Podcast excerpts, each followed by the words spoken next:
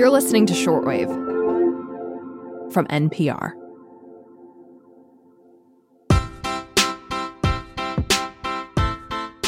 Hey, Emily. Hey, sup, Aaron? So, do you at all remember getting taught sex ed in high school?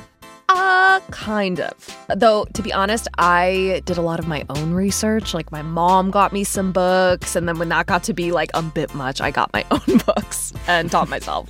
yes, yes, me too. Sympathize. I actually would sneak into the little local bookstore and find Our Bodies Ourselves in like the human development section and surreptitiously oh. read it in the oh. corner and hope that nobody I knew walked in and asked what I was reading. Little Aaron. And, little, little awkward questioning Aaron. and what is maybe not surprising about this, given we had to do our own research, is that there is actually no national mandate for sex ed in the US. Really? That kind of surprises me. Like, none. Yeah, and not only that, but most sex ed that does exist leaves out LGBTQ topics or just barely touches on it. And then there are states where they even require educators to portray topics like homosexuality in a negative light. That has got to be so hard for teens and kids who are LGBTQ, Aaron. Yeah, or those of us who are just questioning and don't know where to look for more information and don't have adults that we can ask questions to which is why I'm so delighted that Life Kit went out and talked to some of those sexuality educators about what queer sex ed could look like. And we're going to get to listen to that conversation now. Aaron, I love this so, so much. I am ready to get the queer sex ed lessons that I missed out on. That is the sparkly attitude that we need. Let's get to it.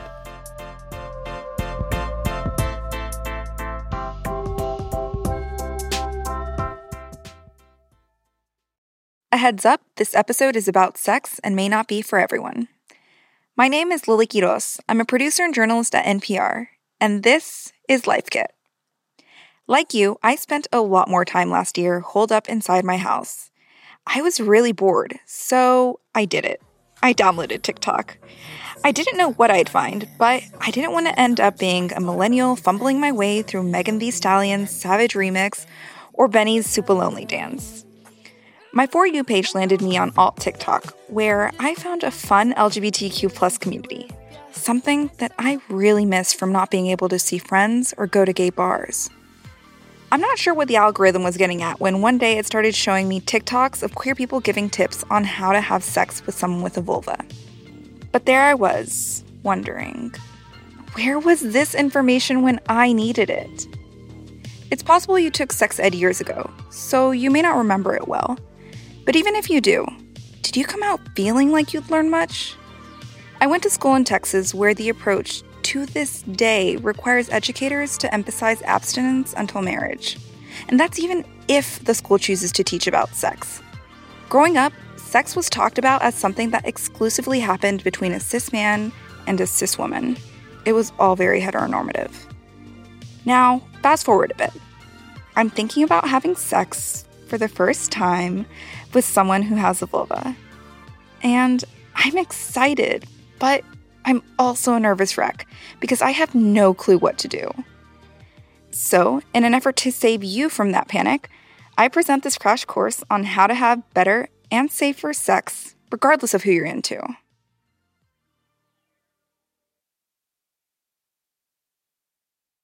Before we jump into things, I want to say don't feel bad about wanting to know more about sex. We weren't prepared to succeed in this area. So, our first takeaway is facing the facts. Queer people are intentionally left out of the sex ed conversation in the US. It's a hotly debated topic being taken up by state legislatures right now. As of April 1st, 2021, states like Alabama, Louisiana, Mississippi, and Texas not only leave LGBTQ plus students out of the conversation, but go as far as stigmatizing their identities through what is often called no promo homo laws. This is basically legislation that prohibits and, in some cases, penalizes educators if they speak affirmatively about homosexuality. That's Chris Harley, president and CEO of SIECUS, Sex Ed for Social Change, which as you can imagine, is incredibly devastating for a young person who is queer. And it, you know, creates really unsafe environments for young people. There's currently no national mandate for sex education in the US. So, depending where you grow up, you may or may not receive a comprehensive sex education. According to SIECUS's count, there are 35 states that still require schools to teach only abstinence until marriage or to at least stress abstinence until marriage. There are 15 states that don't require sex education to be even medically accurate, evidence based, or evidence informed. And there are nine states that explicitly require that teachers do not speak about homosexuality or LGBTQ individuals in a positive fashion. On the other hand, over 25 states and the District of Columbia do mandate sex education. And 11 states have policies that require sex ed to be inclusive of sexual orientation. Instead of the current scattered teachings, SIECUS backs a more inclusive and comprehensive curriculum, which would include education about human anatomy, healthy relationships, violence prevention, and more. This comprehensive kind of education has positive benefits. Harley says it's proven to better mental health outcomes and reduce suicidal ideation among some queer youth.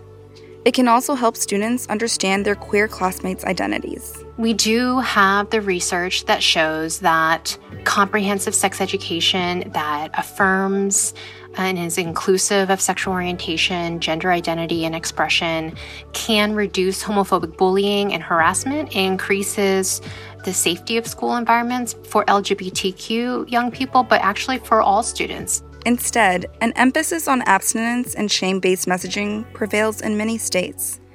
That, combined with the erasure of queer identities in sex education, leads lesbian and bisexual youth to experience a higher rate of unintended pregnancies when compared to their heterosexual peers. Instead of shaming people for wanting to embrace their sexuality, Ericka Hart says people should receive sex positive messages Hart is a sexuality educator with a focus in racial, social, and gender justice. They also teach workshops on creating safer spaces for LGBTQIA communities and on something called radical sex positivity. Sex positivity to me is the end of the projecting of cis heteropatriarchy onto people, right? Sex positivity looks looks like actually dealing with the structures that have kept us from experiencing pleasure and moving in a way that abolishes them. All right, y'all. Our second takeaway is get to know your body and discover what pleasure feels like to you. So, why do we even have sex? Well, for one reason, simply put, many of us enjoy the pleasure it gives us, right? And one of the best parts about it is that we can access a lot of that pleasure on our own. So, set the mood just like you might for someone you're interested in. And have a date night to yourself. Explore every inch of your body. I'm not kidding. If necessary, get a hand mirror to explore these body parts. Young people should know all of their genitals. As much as they know head, shoulders, knees, and toes, they should know penis, vulva, breast, anus. Hart also has another unique approach. They've assigned students to create 3D models of anatomy as a way to explore genitalia. And it has students really look at some parts of anatomy that oftentimes are not talked about, like the internal and external sphincter of the anus, and how they are super sensitive to touch and also have lots of blood vessels, so it's important to be sensitive to that area. Uh, there's not a lot of conversations around the clitoris and its only function, which is sexual pleasure, and also the internal clitoris. Exploring your anatomy, how it looks, how it feels, and how it functions will get you one step closer to understanding your sexual needs and wants. It's also possible to discover you might not have any of those needs or wants. But if you do want to have sex, think about it. You'll benefit in more ways than one by accessing pleasure on your own. If you find yourself having sex with someone who has the same genitalia or body parts as you, getting in tune with your body could be a win win scenario. You can discover what you like and possibly even what another person might be into. If you want to learn more about pleasure, Life Kit also has an episode all about it and how right now is the perfect time to explore your body. We'll link to it in our episode page. Now, depending on what your sex history looks like, you may already know some of what you like sexually. Some of it might be informed by the messages you've gotten from society. It's a matter of just taking in messages that you're receiving from the world and seeing if they are fit or not. And if those messages don't apply to you, work on unlearning them. Hart says masturbation is a great tool for figuring out what you do or don't like. There are many people who are in relationships with folks with penises that aren't interested in penetration, right? Regardless of their sexual identity. One of the awesome opportunities about being a queer person is that we may not be as entrenched in some of the gender narratives and roles that can be kind of prescriptive around sexuality. So I think it can be a really amazing opportunity for us to explore our sexuality outside of those norms and patterns. It can also be kind of confusing because it could just be like, well, what do I do? Meet sexuality educator Melina Gioconda Davis, who also goes by their stage name, Melina Gaze. They are a performer and co founder and director at Vulgar, based in Mexico City. Expanding our notion of what sex can look like is super important. So, what is sex? Well, to start off, let's debunk the obviously false notion that sex only involves a penis inside a vagina. And depending on what kind of genitalia and body parts you have, and what turns you on, the answer to this question will be different for everybody. That gets us to takeaway number three know that there isn't a singular or right way to have sex. Sex can be whatever brings you pleasure.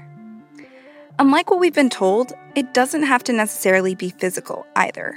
We could have phone sex or like internet related sex where we're like having sex across a screen where you know we could be like touching ourselves your idea of pleasure is unique, so they encourage you to create a definition for yourself. For me, it would be like pleasure oriented experiences or interactions that involve some sort of arousal.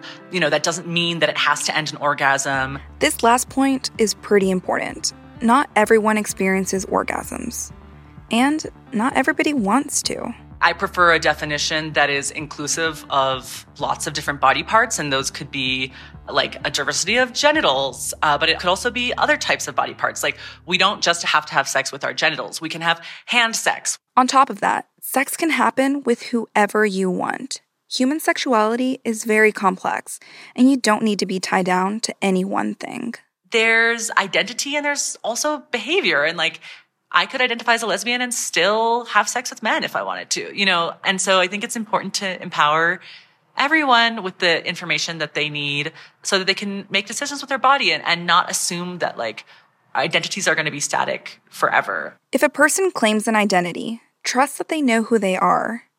Throughout time, you can be firm that you are fluid and firm that you are not. You can also not know or not feel strongly about your identity, and that's also fine. While I found the queer community on TikTok inviting, I also came across a lot of content that didn't affirm my lived experiences as a queer woman. You'll find stereotypes and inaccurate representations in the media that won't necessarily fit your own lived experiences either. So remember, you don't have to ascribe to that. Because sometimes we may see things that look affirming but actually aren't. and I would say anything that's like trying to police your identity beware. For me, like the biggest tool of media literacy is like, is this actually affirming me and helping me, or is this making me feel bad? Once you figure out what does affirm you, you can choose to throw a person into the mix and you can communicate with them some of what you've just learned. But it doesn't have to be everything Ericka Hart says. While it may feel awkward to communicate these things, you shouldn't feel any shame when doing so. If someone makes you feel that way, then maybe it's a sign they aren't ready to have sex with you. So think of it this way you're basically providing another person with your guidebook, and they should provide you with theirs. As time goes by, you might get more comfortable sharing more guidelines. Also, know that changing the guidelines is fair game. So, our fourth takeaway is communication should be ongoing with sexual partners to make sure everyone is comfortable and satisfied. Of course, consent is part of this conversation, but it's more extensive than you might expect it's necessary that consent includes what is informed, right? So you are informed about what you are going to be engaging in. And consent is also ongoing, right? So even if things are getting hot and heavy, you can stop at any time, right? And regroup, have a conversation about that get more specific, right? Specific is another value, uh, another aspect that has to be included in consent, right? I like it when you touch me there, but can you push a little bit harder? So don't be afraid or embarrassed to ask for what you want. It'll only make the sex that much better. And if you're in a relationship, it can improve that too. Listening is also necessary. If someone says no to a particular act, it's important to respect that. For example, if you want to try anal, but your partner isn't into it, respect that boundary and move on. Maybe there's something else y'all could try, something that you're both comfortable with and excited about. Hart recommends Scarleteen's Yes No Maybe So, a sexual inventory stock list. This checklist helps you decide what your boundaries are, what physical and non physical acts you're comfortable with, what words affirm you, and more. You and your partner should go through the list individually at first. Then you can compare notes. If that's not your jam, here's another way this conversation can look. I think it's different for just about anybody, but I would say, you know, let's have a conversation about what feels good for our bodies. You know, I think that would feel good for me, right? I statements are important. Is that something that you want to do, right? Is that something that you want to engage with me in? And from there, based on the answer that you get, negotiating on what that looks like. This communication also needs to progress if you continue pursuing sexual activities with the same person. As we've already mentioned, queer identities are not static. Bodies and bodily expression can also change, so it's good to make sure you and your sexual partners remain comfortable. So maybe this conversation looks something like you asking them if they still like their penis being called that, or if they prefer another name for it. If you want to dive further into what consent should look like and how to practice it, Life Kit has a great episode on this that you should check out. All right, we're at our fifth and final takeaway. Don't let shame or stigma prevent you from caring for your sexual health. Let's begin with STDs and STIs.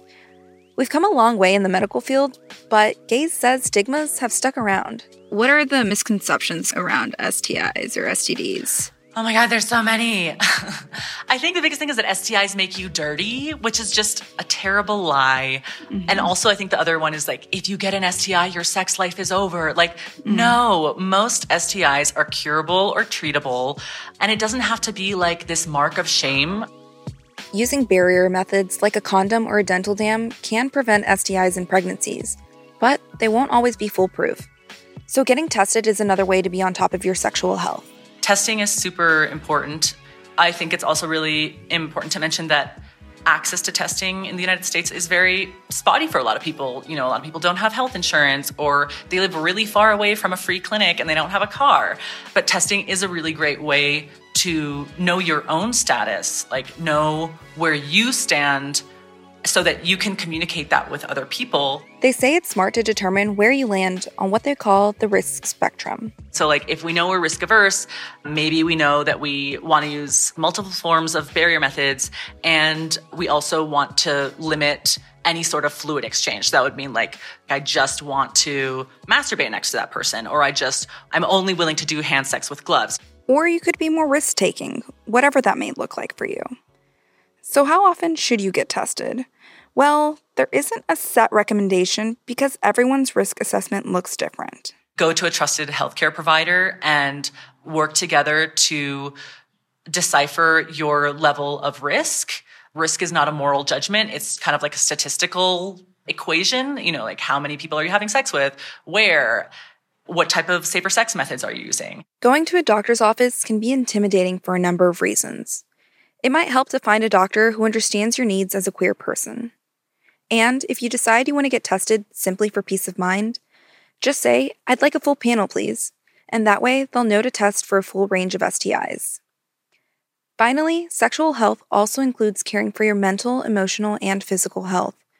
Sexual health is intersectional. Sexual health is so much more than just STI prevention. I think it's mental health in relation to gender or sexual identities around the sexual encounters we have. I think sexual health has to do with general bodily well-being.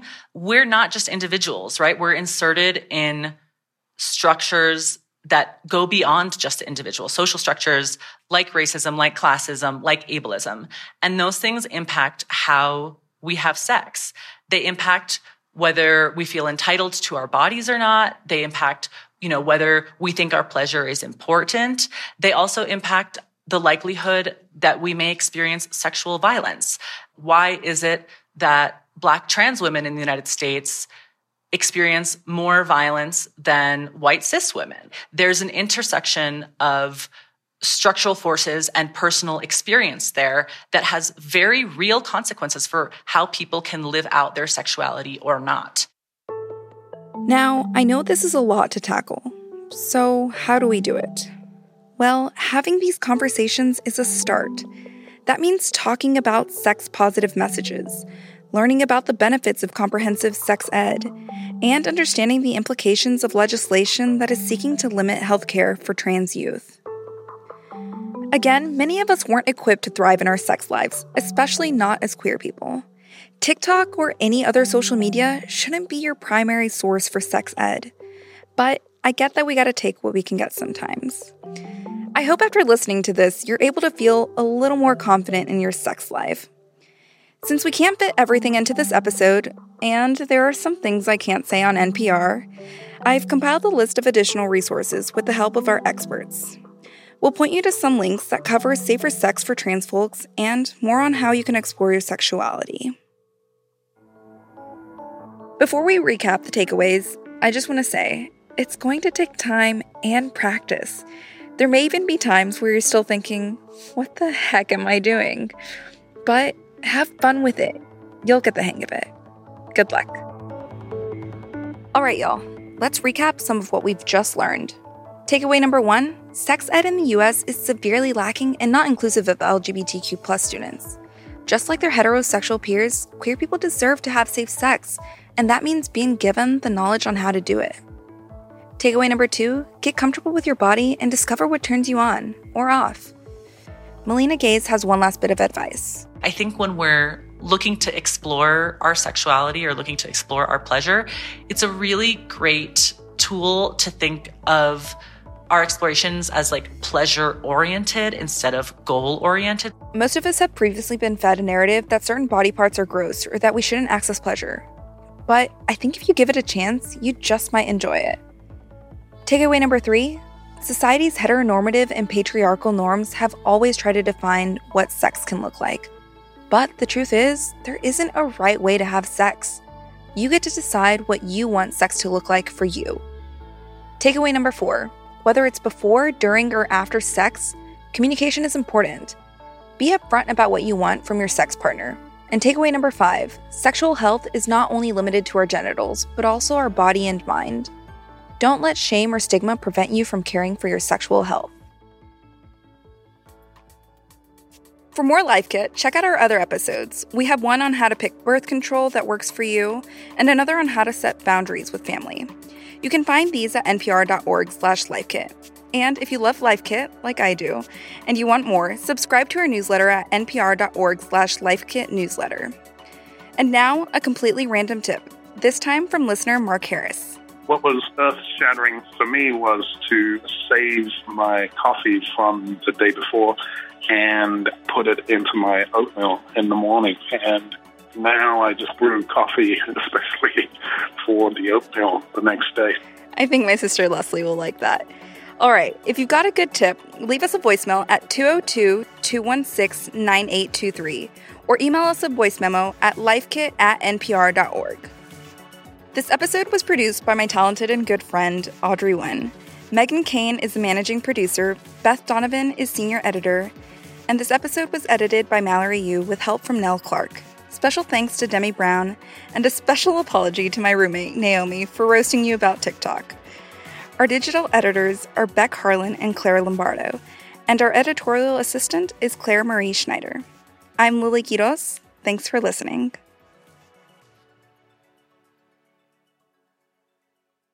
I'm Yowei Shaw. I'm Kia Miakka Natisse. We're the hosts of the NPR podcast, Invisibilia. You can think of Invisibilia kind of like a sonic blacklight. When you switch us on, you'll hear surprising and intimate stories. Stories that help you notice things in your world that maybe you didn't see before. Listen to the Invisibilia podcast from NPR.